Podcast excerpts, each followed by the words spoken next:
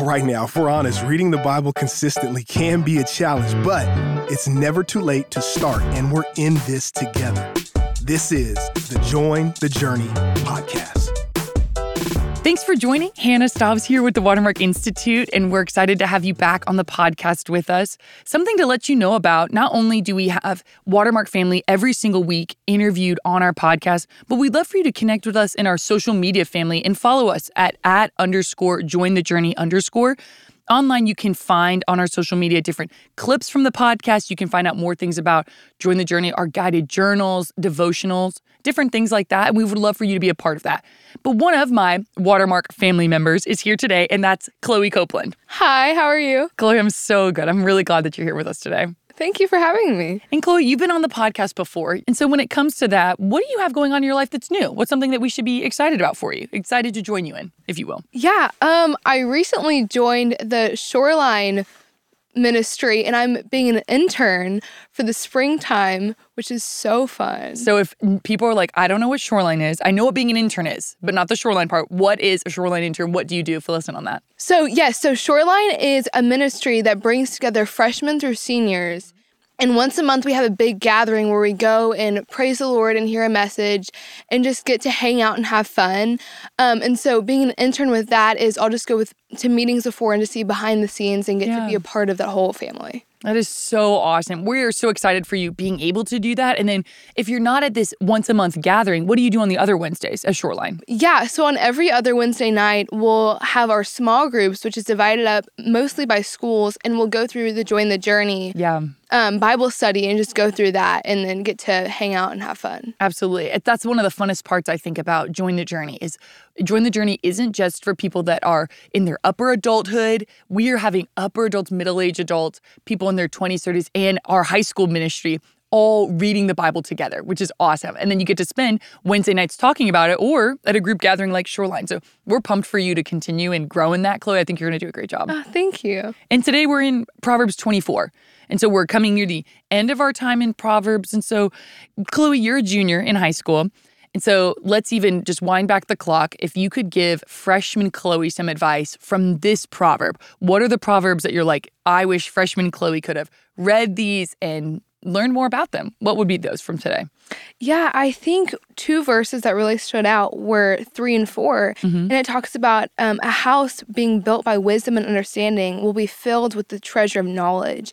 And this led me to think about Matthew 7 when it talks about the two houses, one built on a solid, firm rock foundation, and then the other one built on sand and a weak foundation. And a flood came, and the one that was built on sand crumbled and fell, and the one that was built on rock stayed firm. And so this just led me to think about how a life built on wisdom and faith will remain strong even when there are hard things that might feel like they're going to tear you down. They won't because we will have the wisdom of the Lord with us that will keep us strong. Absolutely. I love what you just said in that. Oh, it says in 24, verse 3 by wisdom a house is built, and by understanding it is established. And how I love that you connected that wisdom piece from Proverbs to the wisdom that comes from Jesus. Like you said in Matthew 7 24, Jesus says, Everyone who hears these words of mine and does them will be like a wise, wise man who built his house on the rock. And that's an important part, right, Chloe? Of mm-hmm. it's not just knowing that you need to build a house, right? Like in this passage, it's having the wisdom to build it correctly. It's having the wisdom from Matthew 7 to hear the words from Jesus and live them out, mm-hmm. right? Like not just casually know them, but to live them out. I love that. So I love that from verses four and five. What is the next thing you'd tell freshman year Chloe? What would you mm-hmm. tell her? Um, the next thing that really stood out was in 15 and 16, it talks about how the righteous will still fall, and it says seven times, I think. And then it says, but they will get up, and the wicked, when they fall, they will fall into ruins. And so that's just a reminder to us that as Christians, we will fall and stumble because we are sinners, but we will be able to get up because we have the stability in knowing that God will forgive us and that He is a merciful God. Sure. And that if we do stray away or fall, that's okay because He knows that's going to happen and He will accept us with open arms even after we mess up or sin because He knows that we're going to do that and He's going to be gracious to us, you know? Absolutely. That's so interesting. Seven times will fall, but they'll rise again. I think of when we mm-hmm. get, when you accept Jesus' gift of salvation, right? There is a cleansing, a forgiveness of sins that happens, right? Which is kind of like you're talking about, like you can fall into sin over and over, but you can be forgiven. I think of the word the some big Christian words like justification and sanctification, right? So justification is just as if I never sinned. So it's actually how we are seen when you have forgiveness from Jesus is like we never sinned. But sanctification is a process of continually coming to Jesus after we sin to make us more like him.